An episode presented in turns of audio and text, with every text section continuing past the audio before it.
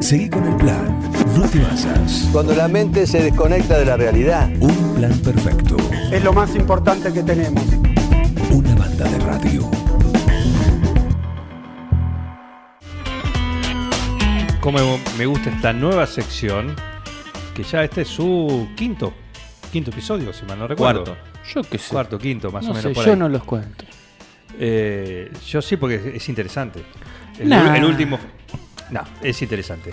Llega Juan Facino para su sección semanal. ¿eh? Parecido, pero demasiado. Estos datos musicales que nos trae, eh, que desenmascara, Está abierto para, para auspiciantes que quieran auspiciar el, el bloque. por ¿eh? supuesto. Eh, de música. Claro. La tuba. algún estudio jurídico también. Claro, también. Porque, Ah, también. porque todos estos terminan en tribunales, de alguna manera u otra. La gran mayoría La sí. gran sí, sí, mayoría, termina. ¿eh? ¿Escuchaste el tema de Wanda? Escuché el tema de Wanda, sí. Mandé. Estás investigándolo. No, no, mandé en, eh, No, no, junto- sí, en la catarata de mensajes, mandé exactamente el tema al cual hacía referencia de Benny Benassi, Ah, que es Satisfaction, del cual este, afan- se inspiraron afanosamente Bien. para sacar eh, parte del, del riff característico del tema de Wanda, Ah. lo cual no me extraña en absoluto. O sea, No esperaba otra cosa. no, no, ¿Te no. gustó? Sí, sí, sí, sí. Po- Ponen el tema de Wanda en la noche y yo Miguel, bailo, ponelo a ver un poquito. yo bailo a morir. Estoy arruinando. Mirá. Siempre consigo todo lo que quiero. Este es el tipo de fiestas que quiero yo. Él me gustó, parece sincero. Parece sincero. Lo veo y lo quiero. ¿Se le escribirá Icardi? Lo veo y lo quiero. O elegante. Y lo Ah. Ojo. Oh, Jaldre. Esto necesita una empanada de esto. bitch. Este, este ruidito así que tiene de fondo es el mismo que suena en Satisfaction, lo que pasa que una octava más arriba. Incluso Bad hecho con el mismo O sintetizador. sea y que le robaron a los Rolling Stones. Bueno. No, no, no, Satisfaction de Benny Benassi. Por eso nombré a Benny Marco. Benassi se lo robó a los Rolling Stones. No, no, no. Marco, Sí. Marco Benassi, eh, o- alias Benny Benassi, un DJ italiano. Hay muchos italianos en la música electrónica que aprenden a hablar inglés, algo muy difícil para un italiano. Hacen este, una serie de canciones normalmente, la pegan a nivel Europa, a nivel continental, y después terminan trabajando en Inglaterra, le abren las puertas a Estados Unidos, digamos, hacen una carrera internacional como, este, Giorgio Moroder. como Giorgio Moroder. a nivel continental y después ya suenan en la radio. Claro, exacto. En AM590, Muy bien. sobre todo. En el programa de Magdalena Ruiz Guiñazú. Uy, las 6. moderna la red, Tempranísimo. moderna Sí. la red. O en Tempranísimo, con Héctor Larrea. También. Rapidísimo. Tempranísimo. Rapidísimo, perdón. Ah. Me, me da medio obra de, de Carmen. Sí, más o menos, más o menos. Bueno, por eso decía, Bueno, tiene, ¿qué tiene muchas hoy? influencias. Para mí tiene mucha influencia de Benny Benassi, que es italiano. Wanda vive en Italia. O sea, Oh, está claro. ahí, ¿no? En fin. Bien, para hoy tenemos Sí. un gran. Un robo de un robo de un robo de un robo, de un robo. La década choreada, podríamos decir. Una década de choreo, sin, pero sin ningún tipo. Adiós, que tal, buen día. Eh, una década de choreo sin ningún tipo de eh, escrúpulos. O sea, cuando A no hay escrúpulos, gente, no hay escrúpulos. Y voy a empezar por una banda. Ya dije, yo voy a, a matar a mis ídolos. Para, ¿esto es, ¿esto es todo el mismo? ¿O es.? No, no, no. Gen- esto gente que le roba a gente. Durante una década a robar a varios. Son varios o- que se o roban. Varios que se roban a varios. varios que se roban entre sí Ajá. y, eh, y no tienen las agallas de reconocerlo, a excepción de los últimos, que dicen, sí, efectivamente nosotros lo afanamos. No solo que lo reconocieron, sino que después terminaron amigándose con los tipos a los cuales les afanaron. Bueno, está bien. O sea que tiene una especie de, de George Harrison y Eric Clapton, De redención. pero, pero musicales. claro, está bien. Bueno, terminan todos amigos, se reconocen y todo bien.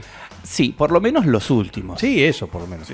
Bueno, A ver. voy a hablar de una banda a la cual yo quiero, aprecio y con la que crecí. En el año 1991 sale un disco Que por lo menos acá a los chicos de Argentina de ese entonces nos voló la peluca. Hasta ese momento la banda, la banda de rock eran los Guns N' Roses. Era lo que venía cresteando en la ola metálica. Y de repente aparecen unos pibes muy drogados de un lugar de Estados Unidos donde todo estaba muy mal, muy parecido a la situación que nos tocaba vivir a nosotros este, con las hiperinflaciones de, de por ese entonces. Qué suerte que pasamos toda esa época. Sí, no, qué suerte que eso nunca más. Qué lejos quedó todo eso. Bien, eh, así como el punk en su momento dijo no future, no hay futuro, estos muchachos dijeron no, bueno, este es el futuro y no hay presente. Claro. Estamos hablando de la movida grunge y la primer figura que emerge de la movida grunge, sobre todo de Seattle, fue el señor Kurt Cobain, que está considerado una especie de Cristo del, del grunge. Demasiado, diría yo, pero bueno, la fanaticada es así. Junto con su banda Nirvana, en 1991 sacan un disco que se llama Nevermind, ¿sí? el del nene que está en la, en la pileta nadando, Que fue otro caso Que judicial. hace unos años quiso reclamar. que fue otro caso Por judicial. abuso, lo metieron en la pileta sin su consentimiento. Desnudo. Sí. Lo Desnudo. fotografiaron desnudo. No sabía cómo hacer un mango, bueno, otro ladri. El famoso meme de, de los Simpsons también, ¿no? También el famoso meme de los Simpsons con Bart. Em, bien, dentro de ese disco Sí. sacan un tema insignia de la banda que cualquier fana conoce que es Come As You Are.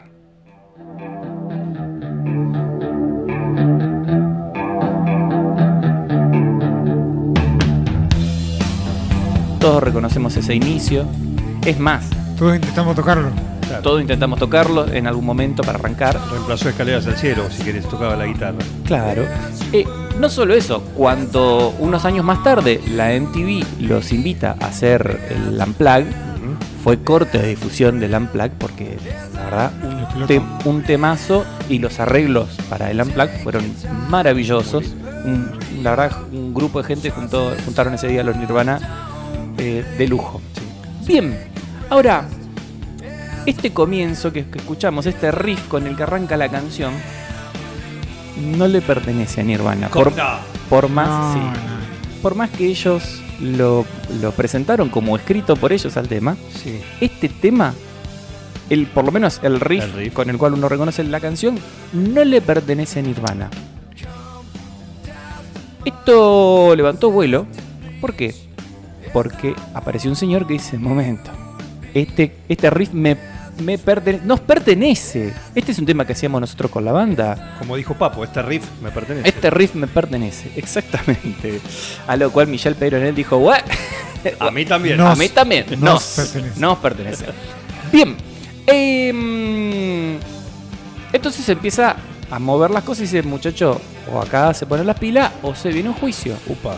Se viene juicio, se viene juicio. La gente de la compañía discográfica empezó a interceder diciendo, che, escúchame, capaz que no está bueno el tema del juicio, no está bueno porque no, vamos a juicio porque el tema es nuestro, nos pertenece, es exactamente nuestro tema y qué sé yo cuánto. Y este... Perdón, vos sabés que esa persona que acaba de pasar, Sí, además de ser un eficiente empleado judicial, sí. el otro día me enteré que guitarrista de Asquimoco. Sí, señor. Sí, sí, sí. Ese que, así como lo ves, es guitarrista de Asquimoco. Así como lo Sí, ve sí. aparte. Punk. Ah, ah, el, el rabioso punk a un manteca de 9 de julio, al cual queremos mucho. Por supuesto. Beso Por grande a Feli, baterista de Akimoko también, que aprecio de manera personal. Sí, sí, sí. Y mm, bien, decíamos, se arma la, se arma la rosca, este tipo, "Ah, juicio, que no, no, ju- pará, juicio, no, que yo. Se llama la rosca, me parece espectacular. Sí, la rosca secreto se armó. Eh, y en lo La mejor que. Claro, lo mejor que estaban en eso. Eh, no va que este chico, Kurt Cobain, se le da por morir. No. No. Pero vos podés Ey, creer. no faltó uno. Y sin avisar. se, pe- se pegó un fletazo con una 16 y Ah, eh, él sí puede haber avisado entonces. él podría haber avisado, de- dejó, cartita, dejó cartita, pero bueno, este, bueno todos sabemos el- la, la situación tremenda este, de adicciones y de problemas este, psicológicos y psiquiátricos que tenía Cart. O sea, la verdad, pobre, estaban muy endeble y tenía un entorno que mucho no ayudaba. Bueno, decide eh, autoquitarse la vida y, em, Sí. bueno, Pero lut- la cosa sigue. Luto, luto en todo el mundo de la música por, por la juventud de, de Kurt en ese momento y por lo que significaba Nirvana en ese momento, que era una buque insignia del rock.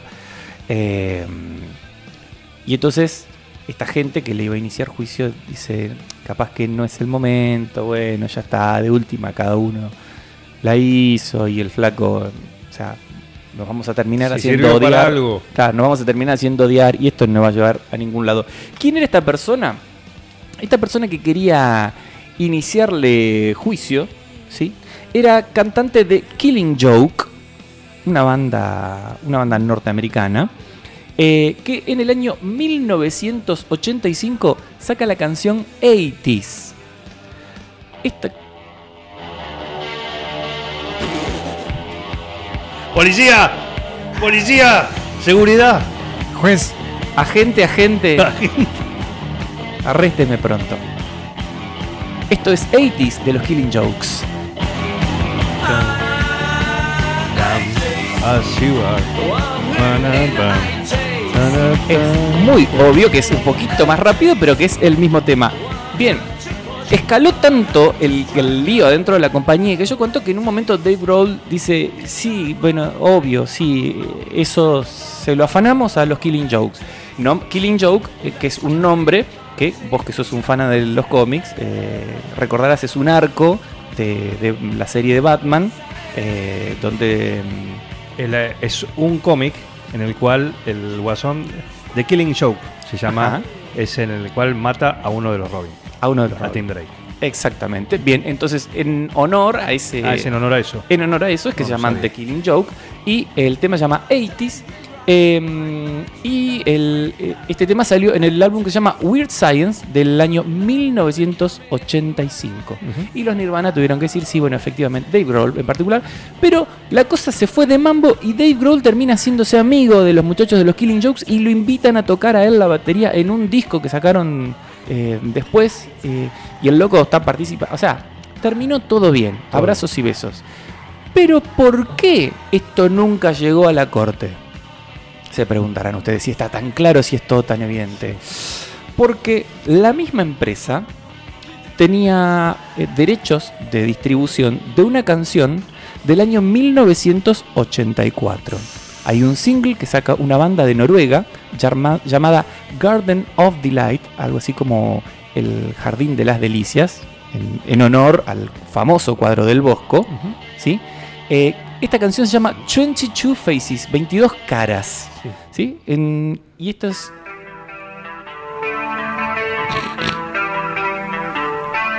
¡Seguridad! Entonces le dijeron. Ya no hay más efectivo para trabajar. ¿eh? Claro.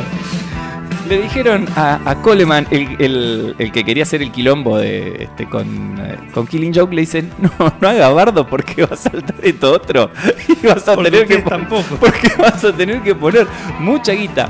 Resulta que, claro, él había escuchado a, a Jordi Walker, que era el, mm, el guitarrista del, de Killing Joke, haciendo es- esto en la guitarra. Y le dijo, sí, eso, eso lo tenemos que usar en una canción que yo. Bueno, dijo el otro, lo usamos. Pero nunca le dijo que se lo había afanado de unos discos que había comprado en Noruega. Se hizo el tonto. una vez que pasó.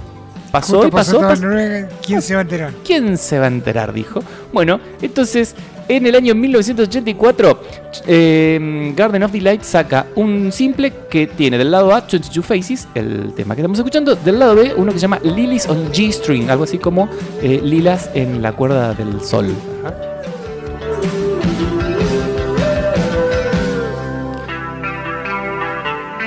Pero esto, pero esto no es todo.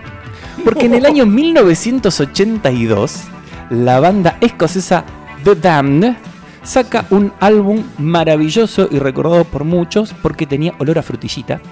Una banda muy oscura del post-punk, podríamos decir medio primos de The Cure. Claro. Esta gente oscura, gótica, eh, deprimida por la situación post-industrial este, inglesa con Margaret Thatcher ahí que no la querían mucho, tampoco, ahí. Eh, The Damned saca entonces en 1982 el álbum Strawberries.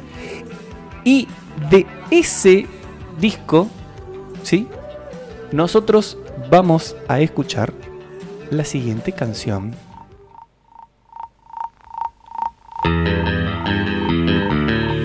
Chao, hasta luego.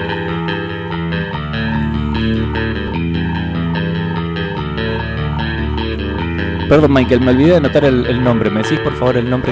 La vida sigue, Life goes on. Life Goes On. ¿Los noruegos la habían escuchado?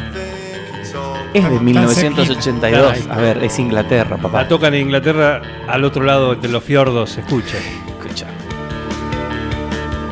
Life Goes On de The Dam sale en 1982. Y uno dice, bueno, sí, uno escucha The Cure en esta época y dice, sí, son medios primo hermano, están ahí en la misma onda, no, no hay mucha distancia. Pero esto no es todo. ¿Hay más? Siempre se puede ir un Siempre más se, abajo. siempre Con se- razón terminaron amigos. siempre se puede ir un poquito más allá. En 1981, una banda que, perdón, me voy a poner de pie para nombrarla porque lo merece, la banda Bauhaus, tremenda banda, una de las bandas insignias del post-punk, del gothic post-punk, eh, saca un álbum que se llama Mask. En ese álbum sacan una canción que se llama Hollow Hills. Esto es Bauhaus en el año 1981 haciendo Hollow Hills. Una banda muy densa para quien no escuchó Bauhaus, muy muy oscura, muy que por momentos da miedo. Son británicos también. Eh, Bauhaus, alemanes. sí, Sonaba alemán. podemos ver claramente dónde se inspiró The Cure para muchos de sus sonidos. Por eso digo, Bauhaus es como Kraftwerk, son bandas insignias. Fuente de inspiración.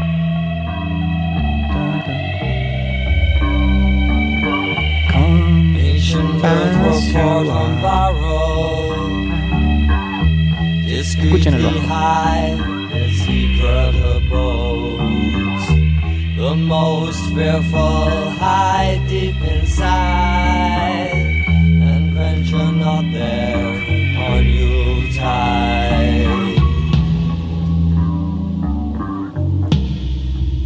Bien, mucho más lento, pero es la misma línea de bajos.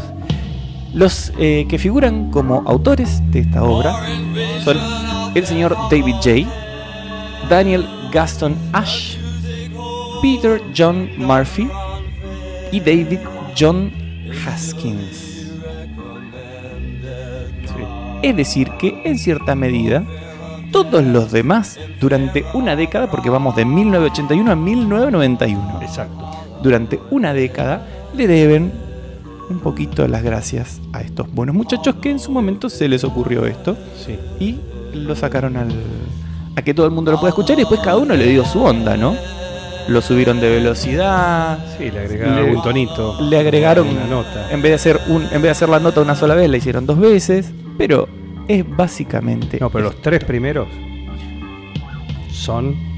bien. Yo hice por eso, hice todo el caminito para que la gente No, escuche sí, sí. Y, y vea que no es no es verso. No, no, para nada. Inspirado, inspirado, inspirado, inspirado, inspirado en. o sea, Afanosamente, afanosamente inspirado. inspirados en. ¿Y legalmente cómo quedó esto? Legalmente quedó todo en la nada.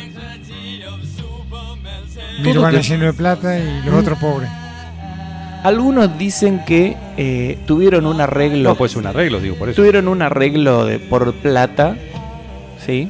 Eh, Tiraron un par de millones pero un arreglo ¿Los por un no, no, no, no, los de Killing Joke con Nirvana, pero de todos los únicos que admitieron haber copiado el- la línea de bajo o de guitarra, Sí. eh, la línea melódica, son los de Nirvana.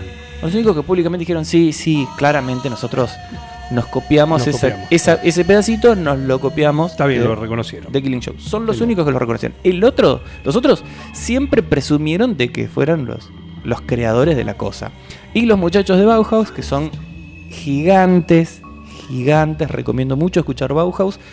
Por más de que por ahí dan un poquito de miedo o de cosita, es un poco abrir la cabeza y las orejas a otro tipo de música que después van a entender por qué aparecen The Cure y, y- este, y todas estas otras bandas más depres eh, inglesas. ¿Sí? Así que Muy lindo. yo Muy tenía una novia muy fanática de Bauhaus. ¿Sí? Sí. Era oscura también así. Morochita, sí. Morochita. Sí. Afroamericana. No, no, no, morochita. No, afroamericana no he tenido novia. La morocha, la de No, Lucra. oscura, era música. La morocha, la de Lucra. Mo- Morocha, eh, como Que la alguien sirenita. a bailar a la morocha. No, no, mo- ¿viste la sirenita? Más o menos, así. Tiene como pelo Luján. naranja, sirenita. Ariel. Así, ¿Cambió el, La cambió de- el corte de pelo? la de Estaba Baxon. morocha la última vez que la vi. No, igual va- va- vamos a correr los chistes porque si no, no entendemos nada. Una charla de locos. Es que es Luján, así. Luján eh, sí, igual estaba medio pelirroja, no está tan mal. Ah, no lo he visto, entonces. pero- bueno, bueno. En su momento estaba morocha, así. Imagínate una persona así. Una morocha. persona. Perfecto. Muy bien, Muy bien. bueno, entonces. El día de la fecha tenemos a la gente de Nirvana haciendo Come As You Are.